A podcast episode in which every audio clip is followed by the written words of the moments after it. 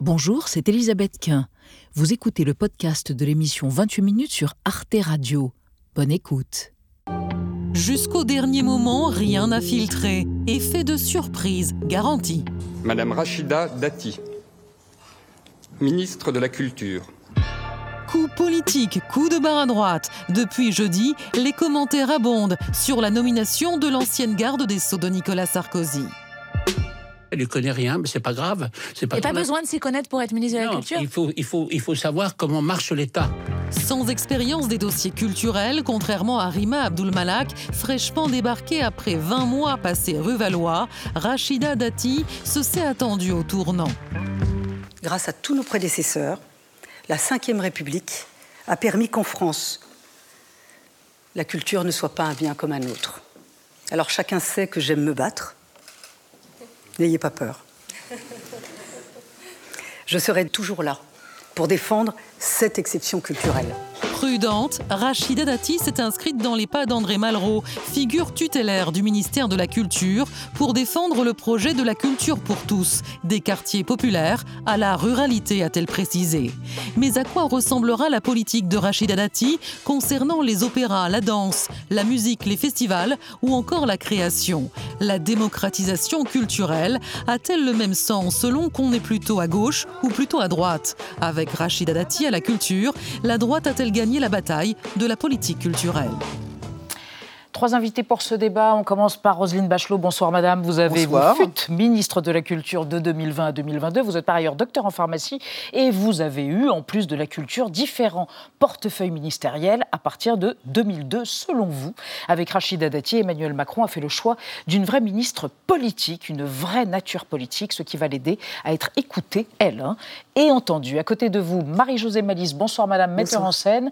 Et jusqu'à très récemment, il vient de s'achever ce mandat, vous étiez directrice du théâtre de la Commune à Aubervilliers. Vous avez également occupé le poste de présidente du SYNDEAC, le syndicat national des entreprises artistiques et culturelles. Selon vous, il ne faut pas se faire d'illusions, que ce soit Rachida Dati ou un autre profil. Il n'y aura pas de moyens supplémentaires, hélas, vous le déplorez, pour la culture. Et à côté de vous, enfin, bonsoir, Vincent Martini, prof en sciences politiques à l'Université de Nice et à Polytechnique, membre du comité de rédaction du journal Le 1, et vous avez co-dirigé un ouvrage intitulé Les années Lang, Jack Lang hein, bien sûr.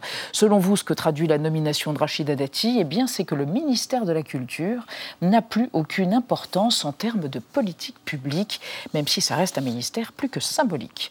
Et on démarre avec euh, la déclaration du jour. Elle est signée Anne Hidalgo. Ce qui est désormais en marche, c'est la Trumpisation de la culture, a déclaré la maire de Paris dans un entretien à la tribune dimanche, en référence bien sûr à l'ancien président américain Donald Trump et à ses excès multiples et variés.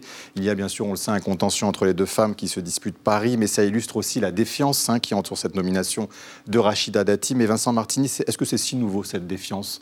Ou est-ce que finalement elle a frappé beaucoup de ministres de la Culture bien avant Rachida Dati Elle n'a pas frappé beaucoup de ministres de la Culture, mais on pense à quelques exemples. Je pense notamment à François Léotard en 1986. Hein.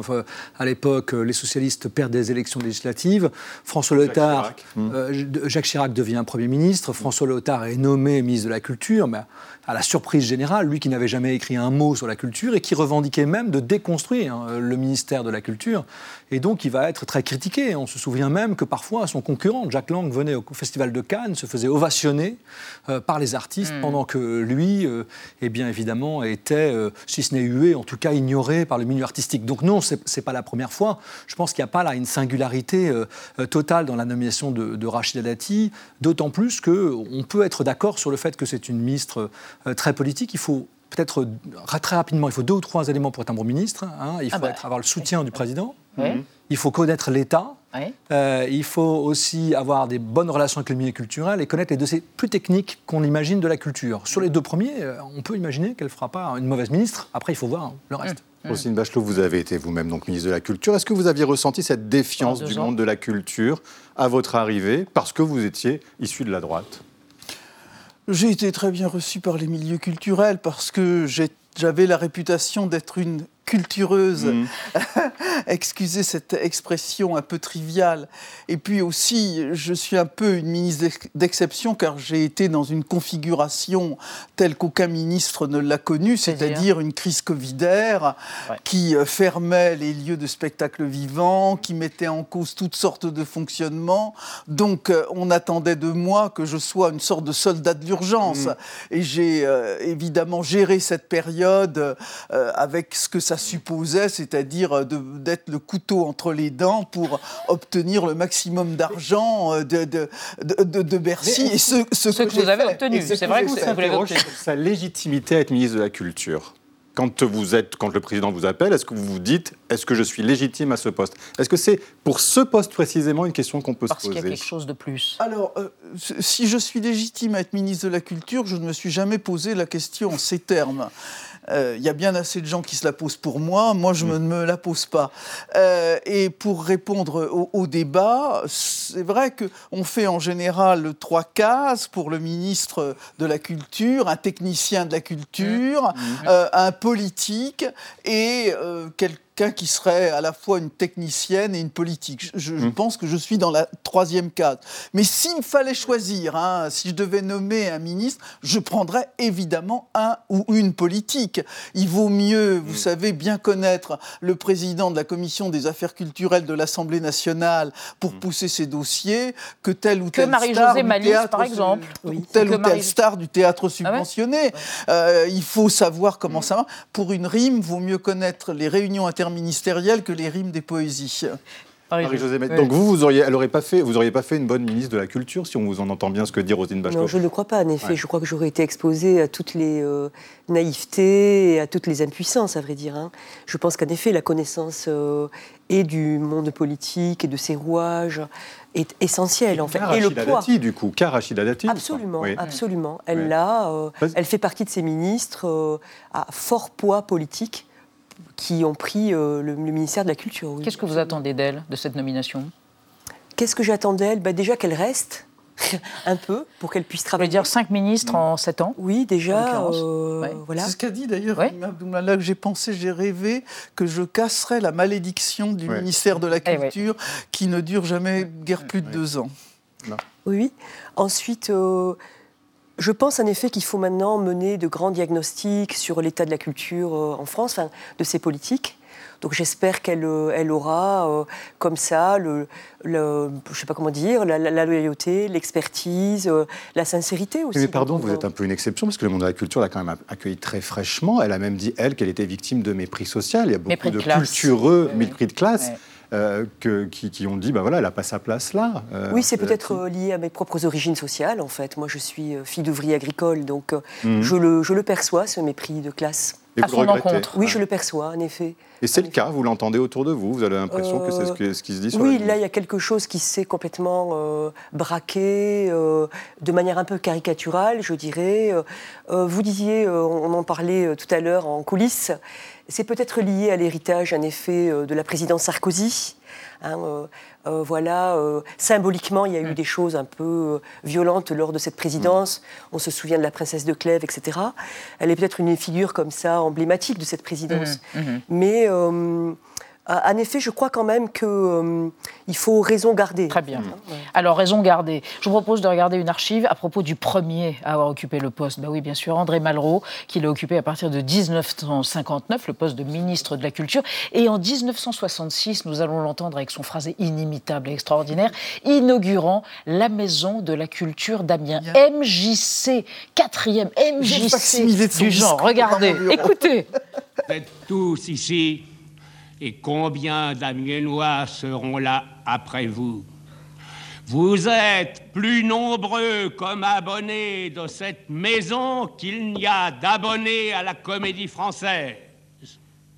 À Bourges, qui a deux ans d'existence réelle, il y a 7000 abonnés et Bourges a 60 000 habitants. Rien de semblable n'a jamais existé au monde sous aucun régime, jamais 10% d'une nation ne s'est trouvé rassemblée dans l'ordre de l'esprit. Vincent Martini, d'ailleurs, Rachida Dati, elle a parlé des MJC. Elle veut redonner vie aux maisons de la jeunesse et de la culture. Hein. Est-ce que finalement, les ministres passent, et qu'ils soient de droite ou de gauche, il y a une vraie différence ou il y a finalement une continuité sous la Ve République? Bon, alors, Il faut faire un peu d'histoire pour ça, en fait. Il n'y a pas eu de continuité pendant des décennies. Hein. Il ne mm. faut pas oublier que, hormis le cas d'André Malraux, qui est un cas très particulier, c'est un ami personnel du président de Gaulle, euh, il est absolument, non pas méprisé, parce que c'est un immense écrivain, mais mm. sur le plan politique, il est négligé par la plupart des membres de la majorité à son époque. Et dans les années 80, il ne faut pas oublier que lorsque Jack Lang devient ministre, il y a beaucoup de, mm. comment dire, de, euh, de ricanement de la part de la droite qui ne comprend pas l'intérêt de faire un grand ministère de la culture et qui va combattre, ferrailler contre mm. ce ministère pendant des années. C'est dans les années 90 qu'il va y avoir un consensus progressif qui va se faire notamment autour de la figure de Jacques Toubon, hein, mm. qui est lui-même un cultureux, pour reprendre la formule de Roselyne Bachelot, un théâtre, et qui est quelqu'un qui a été apprécié par, les, par le, monde de la culture. Et il y a eu après des rebondissements. Je pense qu'aujourd'hui, c'est pas tant la question de savoir s'il y a une continuité entre la droite et la gauche ou, qu'il y a une continuité entre les ministres eux-mêmes. On voit bien que Rachida Dati, en parlant des MJC, elle fait un clin d'œil à Malraux, elle fait un clin d'œil à son propre héritage politique, mhm. à sa propre famille politique. Mais en réalité, euh, euh, ça n'a pas vraiment, vraiment de sens parce que d'abord, les MJC bon, euh, ont été un succès relatif à l'époque. deuxièmement, on a l'impression que c'est une expression qui fleure bon un peu les années 90. Aujourd'hui, ça, ça se passe plus dans les MJC, la culture. Mais Rosine Bachelot, on a toujours l'impression quand même qu'il y a un côté politique à une nomination. Sous Emmanuel Macron, il y a eu donc cinq ministres en sept ans. Françoise Nyssen, Franck Riester, vous, Rima Abdulmalak et maintenant Rachida Dati. On se dit, mais quelle cohérence sur une politique C'est curieux parce que la même chose s'est produite sous François Hollande, un quinquennat avec trois ministres de la culture. C'est Rima Abdulmalak a eu raison de parler de malédiction. Mmh. Euh, moi, je voudrais quand même ouvrir le, débat sur, la, sur, sur, le futur, parce qu'il faut vraiment. Euh, pourquoi il faut un ministre politique? C'est que les enjeux, on parle d'André Malraux, on parle de Jacques Lang, mmh. on parle d'autres ministres, mais il y a un véritable tsunami qui s'abat sur la culture avec des changements de pratiques, des changements de technologie, enfin l'enjeu du réchauffement climatique. Euh, toutes les structures, qu'à la fois elles soient patrimoniales ou dans le mhm. spectacle mhm. vivant, mhm. sont impactées par cela. La guerre culturelle euh, aussi, la cancel culture. La, guerre culturelle. Moi j'ai trouvé tout à fait étonnant euh, qu'il y ait une grève à Hollywood des acteurs, des acteurs et des scénaristes, des acteurs et des scénaristes, et que ce mouvement n'imprime absolument pas dans notre pays, mm. alors mm. qu'il se passe un phénomène de modélisation, euh, la numérisation, mm. ChatGPT, la digitalisation. c'est incroyable. Toute la lutte contre les violences sexistes et sexuelles parce que le, milieu de la culture est traversé par ces violences. Et il n'y a pas que l'affaire de Pardieu, il y a toutes sortes d'affaires. L'affaire de Pardieu qui a eu la peau de Rima Abdul-Malak Non. Selon vous C'est ce que l'on entend Sa réaction aurait heurté Emmanuel Macron Moi qui connais les choses de l'intérieur, ah bon je, je, pense même que ça a failli la sauver. Ah. Euh, ah. C'est le choix. Vous en dites trop ou pas c'est là. Voilà, mais j'ai des sources assez fiables sur le, sur le sujet. Euh, toute cette lutte sur les violences sexistes et sexuelles, toute la nécessaire. Je ne sais pas s'il y a de la démocratisation, il y a aussi de la décentralisation de, hmm. de, la culture. Parce que quand vous, moi, j'ai, quand je me déplace en province, j'avais ce qu'on appelait l'instant grognon 1 euro pour les régions, 10 euros pour Paris. Je l'ai entendu pendant... Paris ou la banlieue, ou la, ou la région ça, ça concerne votre voisine. Euh, Mais oui, bien sûr. le théâtre de la commune à Aubervilliers, euh, élément euh, symboliquement très très fort de cette notion de décentralisation et de donner à la périphérie autant que à la capitale dans cette lutte contre le jacobinisme. Ça va changer? Ça va non, être je crois pas que ça, en danger Je ne crois pas que ça puisse changer, ça. En revanche, je pense qu'il y a des secteurs, qui, enfin, des zones géographiques qu'il faut beaucoup plus observer. Et, notamment pour moi, euh, ce qui a été très émouvant, euh, ça a été la crise des Gilets jaunes. Mm. Parce que typiquement, voilà, ce sont des, zones géographiques où la culture. il n'y avait aucune revendication culturelle. Voilà. Voilà. Et parce que tout simplement. Mais c'est corrélé pour vous? Oui, parce que je pense qu'en effet, si on reprend la phrase euh, un peu terrible de Anne Hidalgo parlant de Trumpisation, je, ne la, je ne la cautionne absolument pas, mais je pense que le spectre de la Trumpisation, en revanche, est un spectre qui pèse sur nous tous. À savoir quand même que le dévissage, pour moi, des classes moyennes paupérisées qui craignent leur déclassement, mhm. ça c'est à prendre très au sérieux. Et il se trouve que ce sont des zones géographiques où il n'y a pas d'équipement culturel, tout simplement parce que urbanistiquement, il n'y a pas de possibilité d'implanter des équipements culturels dans des zones pavillonnaires, etc. Ça, il faut le prendre très au sérieux. Le sentiment qu'ont les gens que l'éducation et la culture ne contribuent plus à leur, euh, à, leur émancipation, à leur émancipation, sociale, à voilà, critique, à l'ascenseur social, etc. Ça, c'est très grave. Donc, et puis il n'y a pas seulement une question de territorialisation. Moi, je vois dans, un des secteurs de la circonscription que j'ai représenté pendant 25 ans, il y a un festival de musique classique qui s'appelle Festival du Haut-Anjou et qui est dans un secteur pavillonnaire que vous décrivez. Moi, je vois dans ce festival le médecin, le pharmacien, le commerçant, le, le, médecin, pharmacien, c'est pas les gilets jaunes qui évoquaient votre. Et justement, mais on ne voit pas. On ne voit pas le, les, gens des pavillons. Dans et, pourtant, on a fait un équipement et une manifestation culturelle. Il y a une démocratie. Mais ça, ça a toujours été un souhait de tous les ministres de la Culture, démocratisation, ouverture de la culture. Mais la question qu'on se posait quand même sur est-ce qu'il y a une politique de droite ou de, culturelle de droite et de gauche? En région Auvergne-Rhône-Alpes, mm. son président Laurent Wauquiez fait des choix qui font débat. Vous le savez, il a réduit de moitié les subventions au festival de court-métrage de Clermont-Ferrand. Et dans le même temps, on va l'entendre, il rêve d'un musée en l'honneur de la civilisation gauloise.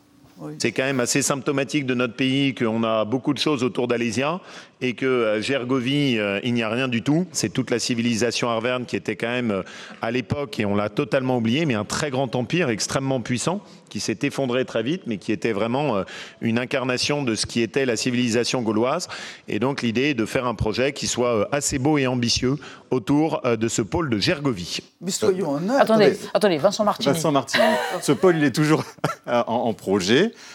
Euh, est-ce que dans ce cas-là, vous entendez que la culture est au service d'une vision civilisationnelle? Ou ah. pas? Vous n'irez pas jusque-là? Moi, j'ai l'impression que chez Wauquiez, ça, ça nourrit surtout une espèce d'ambition de se marquer très fortement à l'intérieur de sa famille politique. La politique culturelle est un peu une excuse pour mm. à chaque fois faire des clins d'œil plus ou moins appuyés à l'extrême droite, euh, à la dimension la plus identitaire de la droite qu'il représente.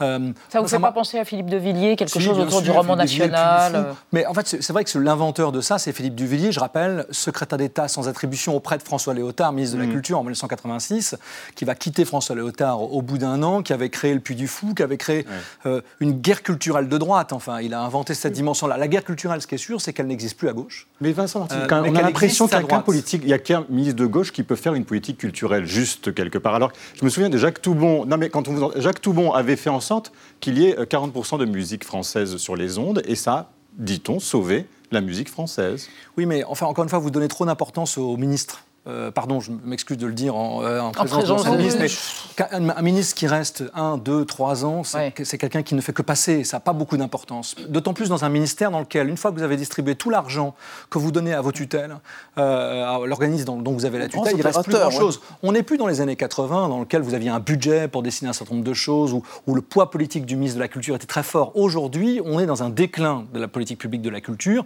Ce déclin, il touche la droite et la gauche, c'est mm. de ça que je dirais. il a les ministres de la culture sur le plan symbolique. Alors quand on va rechercher des grands politiques comme Mme Bachelot, comme Mme Dati aujourd'hui, bon, ben, on a toujours un espoir que ça fasse rebondir parce qu'ils ont un accès au président, hein, euh, évidemment, et un poids dans les médias et dans, et dans l'opinion.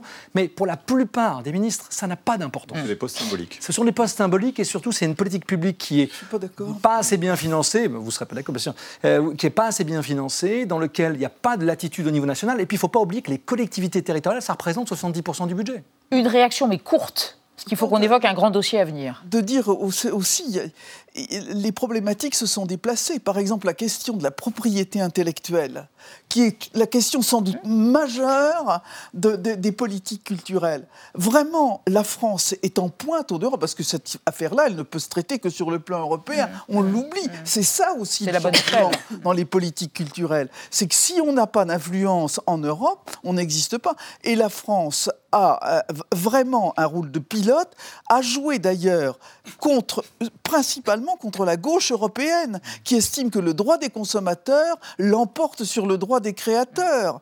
Hein, ça, c'est une pardon de, de, de, soulever cette, question technique. On va évoquer un des grands dossiers qui attend Rachida Dati, euh, l'audiovisuel, la bataille de l'audiovisuel public, public oui, en France. D'autant que le Sénat, qui est aux mains de la droite, réclame depuis longtemps une réforme globale et sur deux points précisément la gouvernance et le financement. Les sénateurs ont même menacé en novembre de geler les crédits du budget 2024 accordés à l'audiovisuel public pour mettre la pression au gouvernement sur ce sujet. Car depuis la suppression de la redevance en 2022, eh c'est la TVA qui finance l'audiovisuel public. Et pour le sénateur LR Jean-Raymond Hugonnet, ce n'est que du bricolage.